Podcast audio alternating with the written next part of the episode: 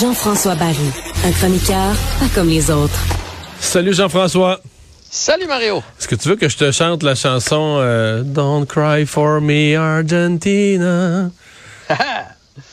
Hey, Lionel Messi qui est à une victoire de savourer une première Coupe du Monde. Aujourd'hui, il est devenu le plus grand buteur de l'histoire de la Coupe du Monde avec un 11e victoire de 3-0 de l'Argentine contre la Croatie. Ouais, ça avait été plus serré dans les, autres matchs de quart de finale. Là, on a l'impression qu'aujourd'hui, l'Argentine, ça a passé solide.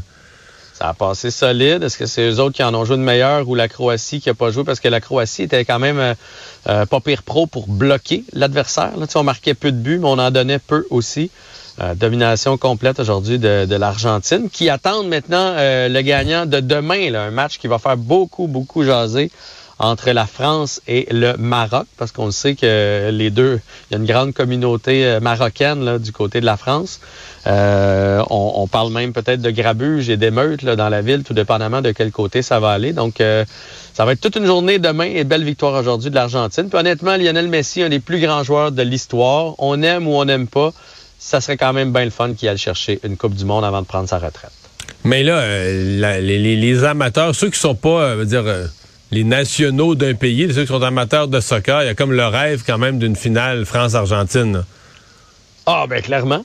C'est ça qu'on veut voir. Puis en plus, on même justement, si euh, Lionel est pour aller chercher cette victoire-là, on veut pas que ce soit euh, par défaut. On veut qu'il affronte la meilleure équipe. Et la France, c'est la meilleure équipe. C'est les champions en titre. Fait que oui, c'est ce qu'on veut voir. Argentine-France, c'est sûr et certain.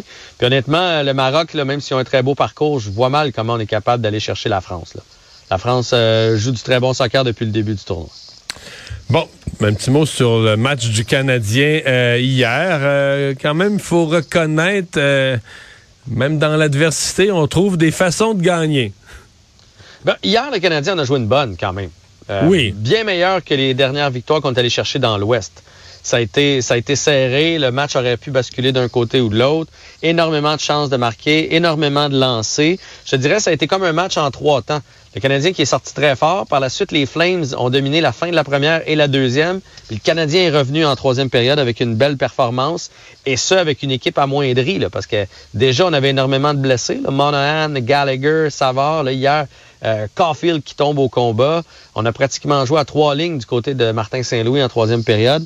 Et le Canadien s'est levé, est allé chercher ça. Et le Canadien est très difficile à battre son, son, rang pardon, en tir de barrage. Là, euh, ça n'a pas de bon sens. Suzuki, il l'a refait. sais, on le regarde aller, puis on est mal. On se dit, bah, tu sais, il peut pas le refaire, le goaler. Et le goaler l'attendait, puis il l'a touché un petit peu avec son gamme. Il l'a refait. Ça n'a pas d'allure. J'étais sûr hier qu'il allait faire l'autre. Tu sais, il y a un coup qui avait fait à peu près la même feinte, mais finalement, il, avait lancé euh, du côté du blocker. Euh, je pensais que c'est ce qu'il allait faire. Ben non, il l'a encore refait et ça a encore fonctionné. C'est trop facile pour lui. Mais je trouve, je sais pas pour toi, je trouve qu'il commence à avoir l'air euh, fatigué et un peu à bout de ressources, Suzuki. Là. Il est mais moi, sans Caulfield, sans Caulfield hier, il était vraiment pas le même joueur. C'est comme si. Non, mais sans Caulfield, tu dis, OK, tu te demandes. Écoute, quand tu dis qu'en avantage numérique, c'est probablement que c'est jamais arrivé dans l'histoire de la Ligue, là. En avantage numérique, tu as besoin d'un but, là, vraiment, tu as besoin d'un but, puis tu mets un joueur sur la glace qui en a pas un défenseur, un attaquant qui en a zéro, qui a jamais compté. Tu mets Armia, le gars, ben, il, a, compté dans les saisons précédentes, mais puis là, t'es au tiers de la saison, puis il a jamais compté un but. Fait que dis, comment est-ce qu'il faut que tu sois désespéré, mal pris, pas d'équipe? Tu dis, une fois que t'as plus Caulfield puis Suzuki, là, t'arrives après ça, là. je te dis qu'il n'y a plus grand-chose. C'est, moi, ça veut dire que ça m'a frappé hier soir. OK, la reconstruction du Canadien, là, ça commence. Là. Il va falloir en repêcher, puis en recruter, puis en échanger, puis aller en chercher un puis un autre, parce qu'on n'a pas épais.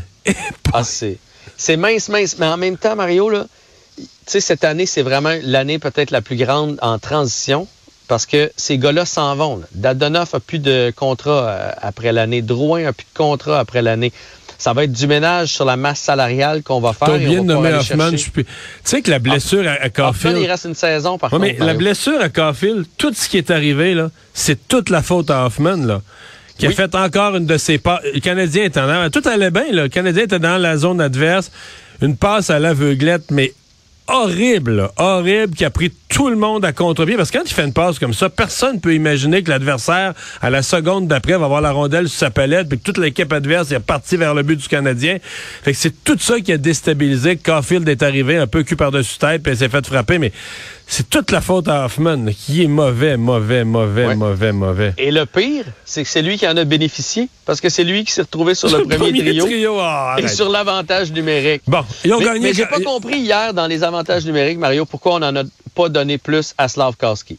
Hier, il a joué une solide, peut-être sa, sa meilleure C'est lui qui est responsable du but égalisateur. C'est grâce à lui que le Canadien a les deux points hier. Hey, je veux qu'on regarde un petit peu de temps. Il nous reste une minute pour parler des voltigeurs de Drummondville. Ouais. Ben écoute, histoire déplorable encore. Là. Euh, c'est arrivé en 2016, faut le dire, parce qu'aujourd'hui, on voit le logo des voltigeurs partout. C'est pas dans l'édition actuelle, juste pour les parents qui ont des jeunes euh, qui jouent pour les voltigeurs cette année. C'est arrivé en 2016. C'est pas moins grave, cela dit. Non, mais c'est que c'est euh, quand même, les choses ont changé. Puis c'est les gens qui pensent, quand tu vois, ils nous disent ça change, ça change pas. Ben attends un petit peu, là. C'est des affaires du passé. Ils sont, pas qu'ils sont moins graves, mais c'est des affaires du passé qui refont surface. Tu peux pas juger le présent sur cette base-là. là. Ouais. Reste qu'il y avait deux joueurs, dont le fils de Shane Corson, impliqué, lui, on peut le dire, parce qu'il était majeur à l'époque. Il jouait pour les voltigeurs. Il y avait un autre euh, joueur qui était mineur, donc on peut pas en parler, qui jouait aussi pour les voltigeurs. Et un de ses amis se sont retrouvés avec une fille à l'appartement de la fille, tous les trois. 15 euh, ans. Oui, la fille, 15 ans, la fille ne voulait plus, mais ils ont fait un viol euh, collectif, malheureusement. Il y en a deux qui ont plaidé coupables, les deux mineurs, donc il reste euh, le joueur qui était majeur dans cette histoire-là et la jeune fille, on, il y en a deux, qui... a... Ouais, il y en a deux qui ont plaidé coupables, puis l'autre, il dit qu'il n'y a rien arrivé. Fait que bon. Quoi, c'est ça. Quoi ajouter? merci Jean-François. Faut plus que ça arrive, en tout cas. Non.